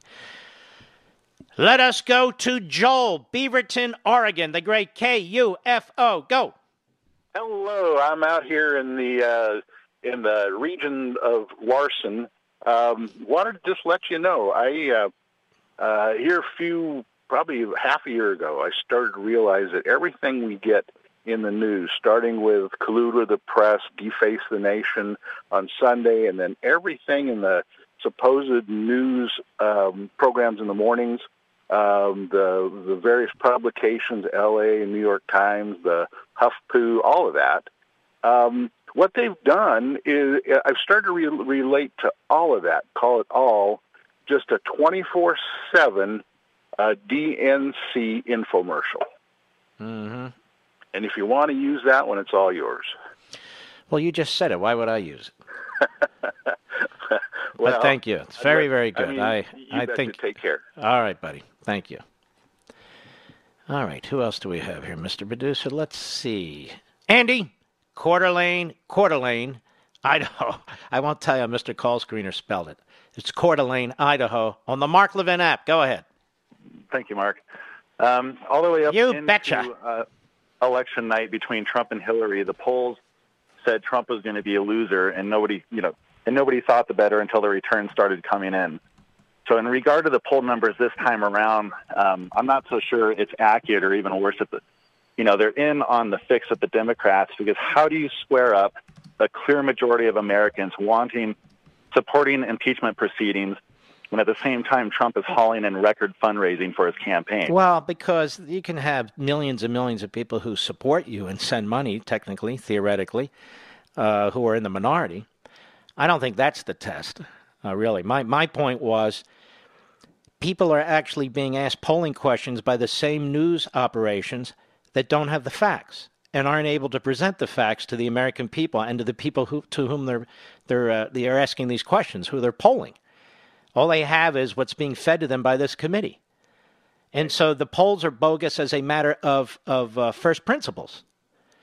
You're asking people if they support an impeachment inquiry, but the people aren't armed with the information. You're asking people if they support impeachment, but the people aren't armed with the information. You're asking people if they want removal. So what's happening is people who already don't like Trump are voting one way, and people who like Trump are voting another way, and then you have people in the middle who who split the baby. Yeah, I like the impeachment inquiry, but uh, I don't necessarily favor impeachment. This is bogus. In other words, it's pseudo information with pseudo polls with pseudo conclusions. We live in so many respects in this unreality that is created by the media. Thank you for your call, my friend. We'll be right back. Mark Levin.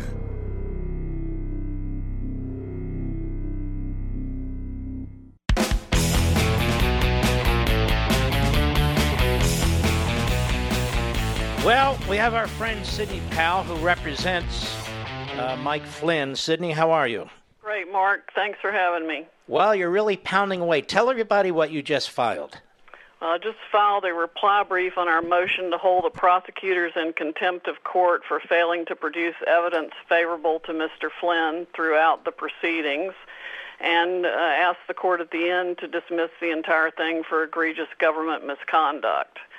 We've identified Strzok page text messages that the government did not produce, one of which shows that the entire investigation of General Flynn was a pretext, which of course we knew, but it's the first time we've seen Mr. Strzok acknowledge that in writing. And he used the BuzzFeed and CNN news break of the Steele dossier as a pretext to go interview General Flynn. He discussed that with Bill Priestap, the head of counterintelligence for the FBI and then he admits in other materials that he and Mr. McCabe strategized and met any number of times to decide whether and when and how to interview Mr. Flynn by ambush.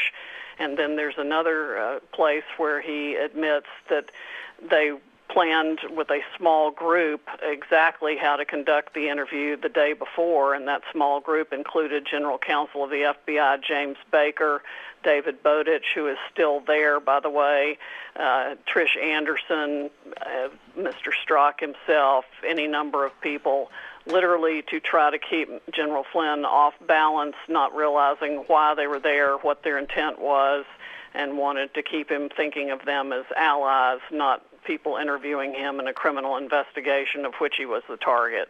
It's just shocking. It's Absolutely outrageous. shocking. Now, now, when when you became uh, General Flynn's lawyer, I guess you decided, let me look at this case anew. Correct? Exactly. Yes. And then you you start pouring through the documentation, and this is how you found it. Yes.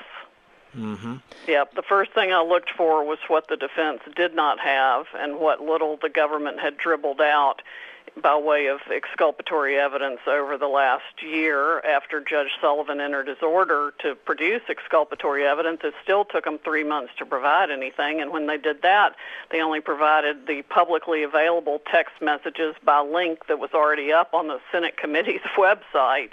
And the next time they made a production of any text messages, it was by link to a reporter's website. I mean, it's absolutely ridiculous. They only produced two pages that weren't publicly available, and they still haven't produced everything. And we're still missing no telling how many hundreds of Strzok Page text messages, as well as things that are still redacted in what they did produce. So what happens now? There's a hearing on November 7th in Judge Sullivan's court to decide on the basis of the briefing whether we get additional Brady material, whether we get the prosecutors held in contempt, Tell everybody what Brady material is. evidence that's favorable to the defendant that the government's supposed to produce under the Constitution, the rules of ethics, and scads of Supreme Court precedent. Mm-hmm.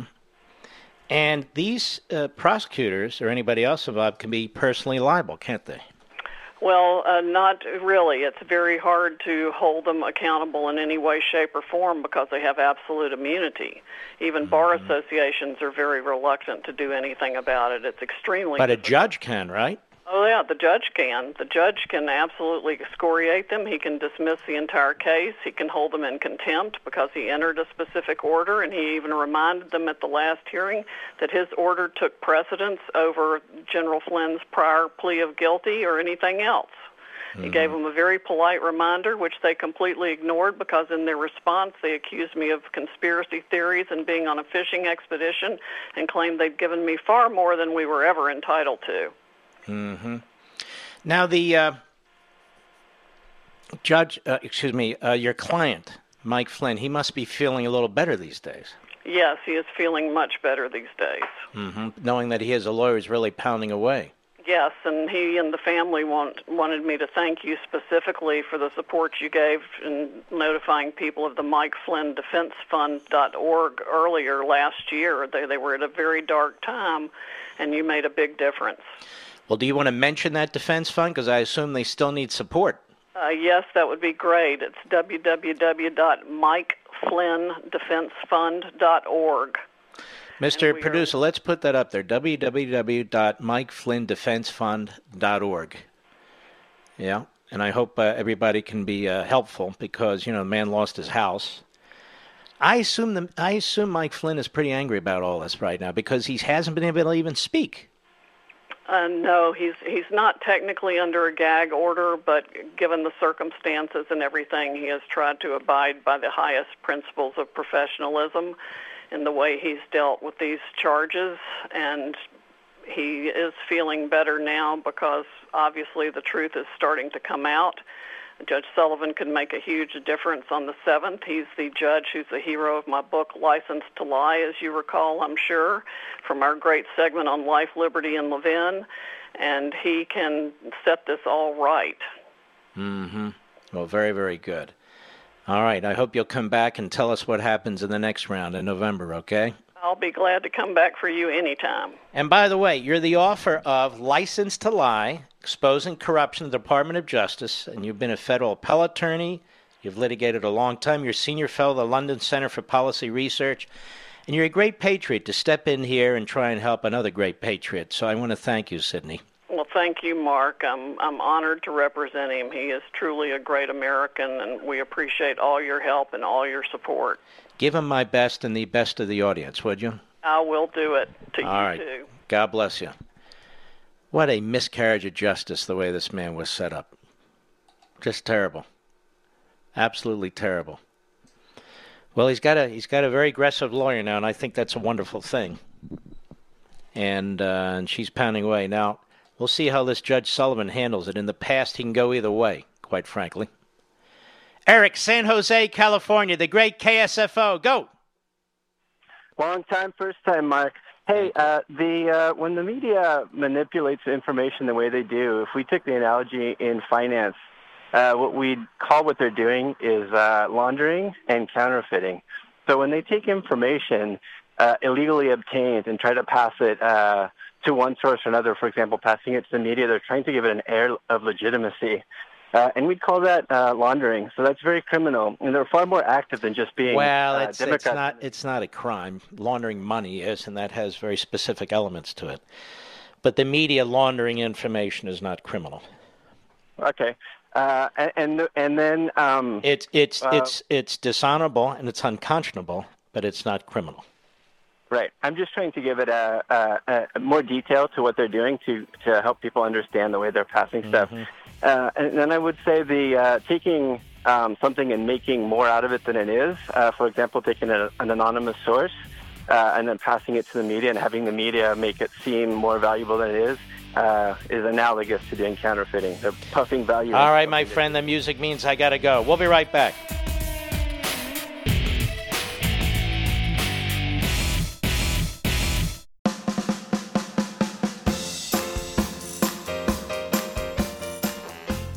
America's most powerful conservative voice. The Mark Levin Show. Dial in now. 877 381 3811.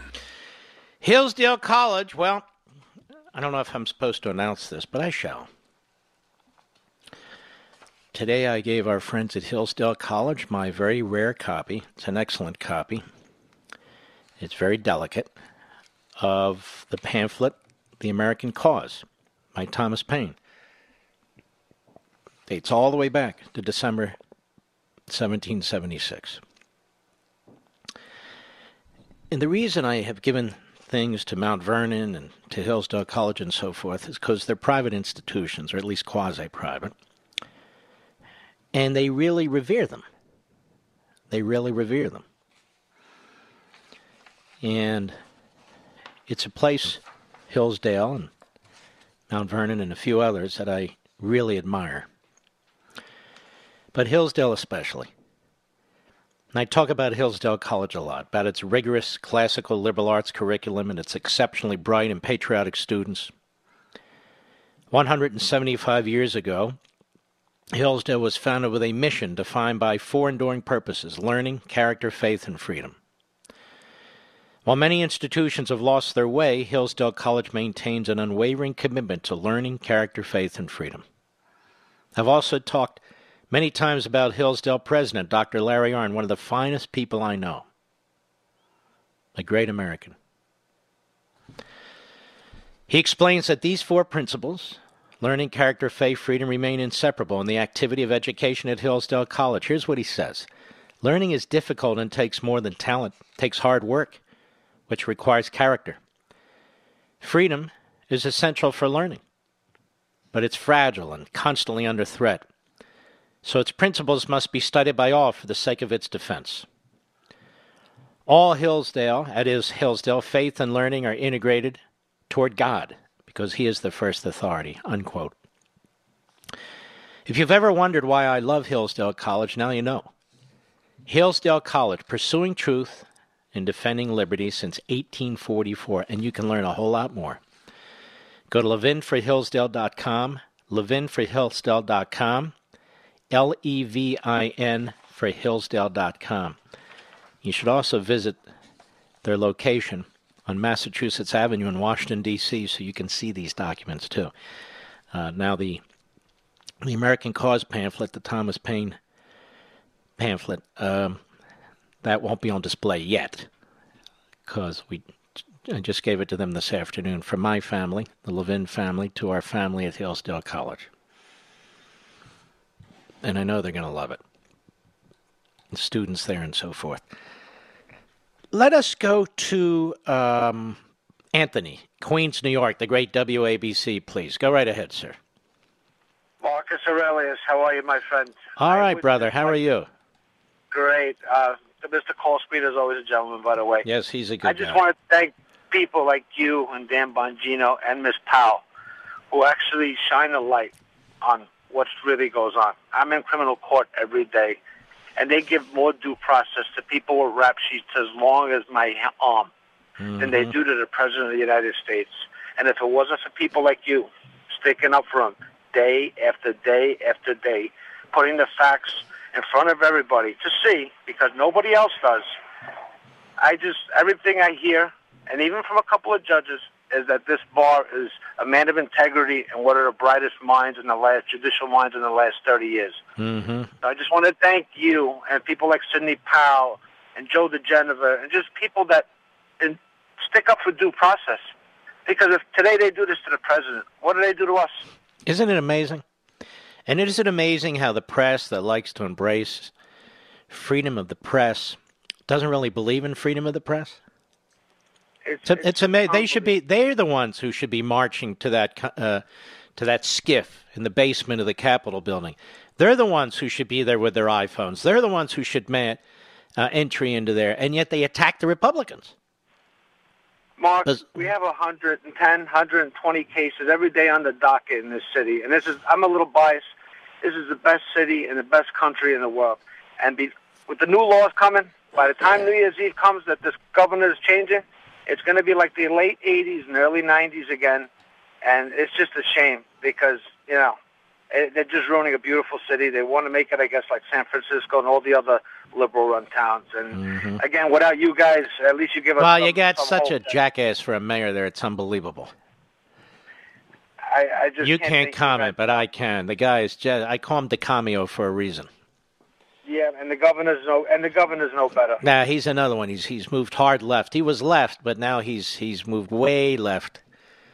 And we You're right. with these cops every day, and they they just you see the anguish on their face. They, they just don't enjoy the job anymore because their hands are always their hands are always tied. So uh, It's so tough to be a cop anywhere today. To be perfectly honest with you, it's just tough. You have to constantly second guess yourself.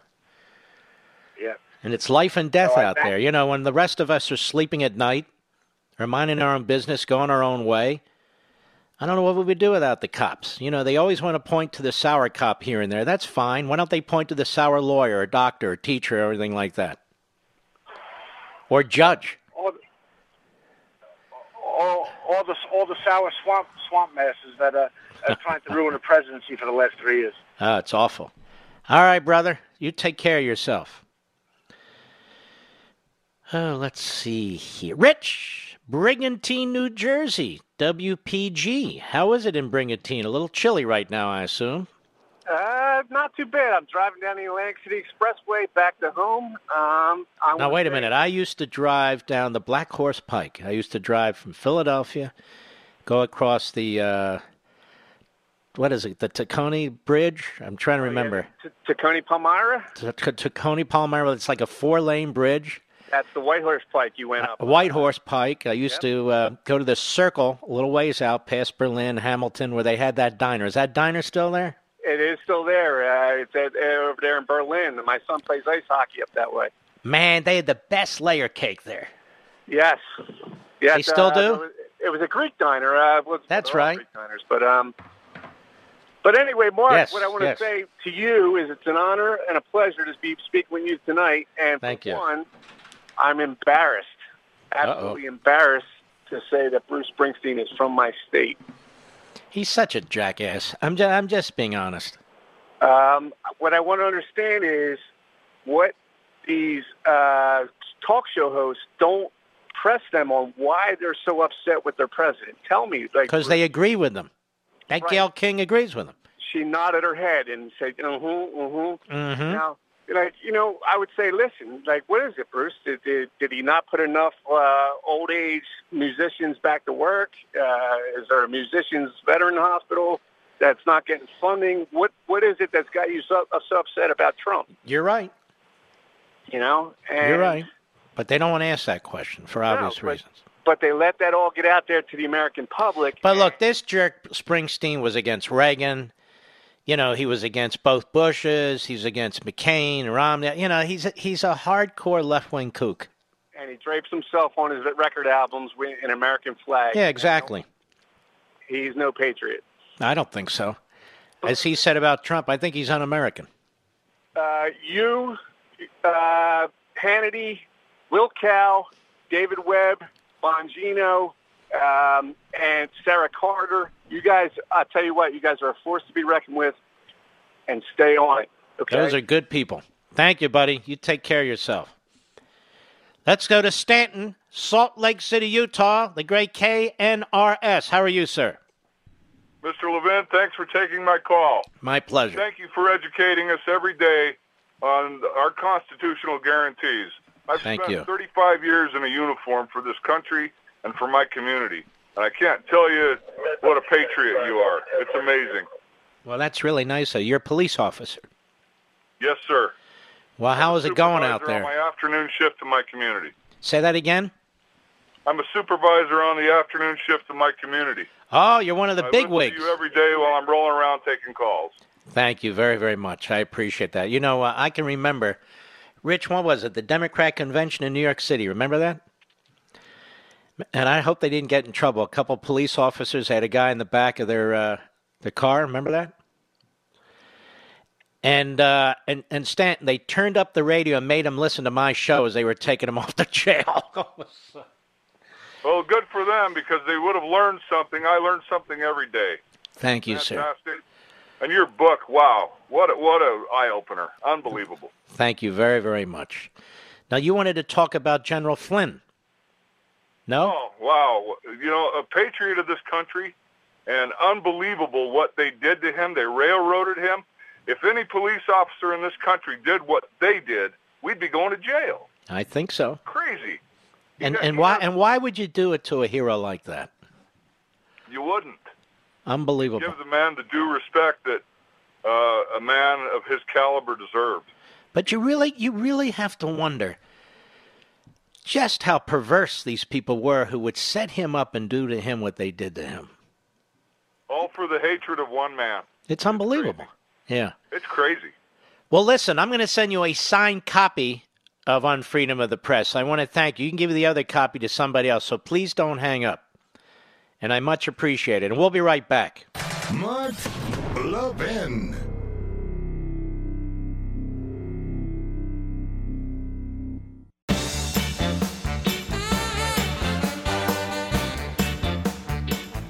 Believe this show is winding down already. Can you, Mr. Producer? Yeah, I can. I want to go home. Anyway, I can't.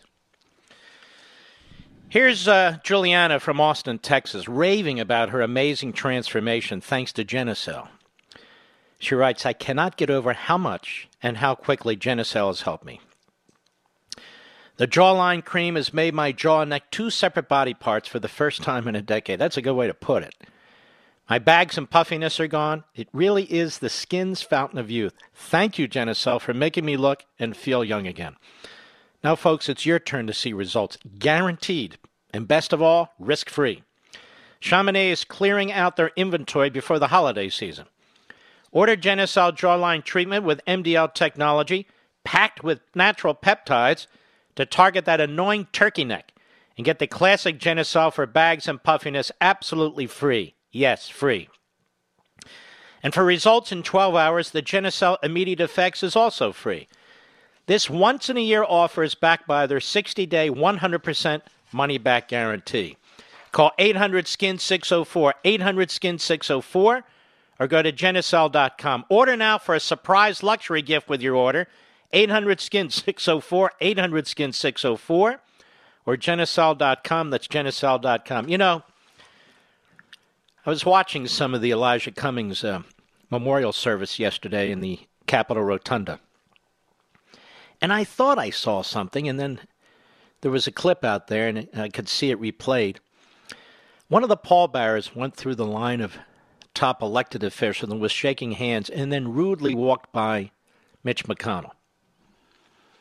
Now, you know I've been critical of Mitch McConnell, but you know what? That was a totally classless act. And Mitch McConnell gave a beautiful statement. Beautiful. In honor of, uh, of the congressman. So I thought it was very, very inappropriate. I don't think that reflects on the family or the friends. It reflects on that one individual. I don't know who it was. It was one of the pallbearers, but it was really quite. Uh, I thought. Did you see that, Mr. Producer? Pretty appalling. Marcus, Baltimore, Maryland, quickly. XM Satellite. How are you? Good, good evening, um, Mr. Martin First of all, I'm 29 years old. I'm African American from Baltimore, Maryland, and I just want to let you know that four years ago I was in jail listening to you on everything about conservatism, about um, freedom, about capitalism, about liberty, and everything. And I'm home now. I've been home for three, four years now. Wonderful. And, uh, I'm a, sir. Wonderful. One, and I just want to thank you. Like I listen to you every day. I got to get your book though, Freedom of the Press. I'm going to take Uh, care of you, man. I'm going to take you. Don't don't hang up. I'm going to send you uh, unfreedom of the press, and we and I'd like to send uh, Marcus also liberty and tyranny, Mr. Producer. Oh my goodness! Thank you so much, Mr. Mark. Well, listen, Marcus. God bless you, man. I'm I'm glad you're doing well. You're doing well, right? Yes, sir. I'm doing well, and I'm down here in Baltimore, and I'm I'm I'm out here trying to um, tell my, my peers and tell the community about Trump and what Trump is doing. You know, so we so he can get some more support down here in Baltimore. You're terrific. Thank you, my friend. Thank you. Man, oh man, if we can get the message to all corners of the country, that would be such a wonderful, wonderful thing. But we have to get through the media and get through the Democrat, you know, oligarchy that controls cities and so forth. That was a beautiful call from Marcus. Thank you, Marcus. You made my week. Folks, America ups every Friday in honor of all of you. Here we go.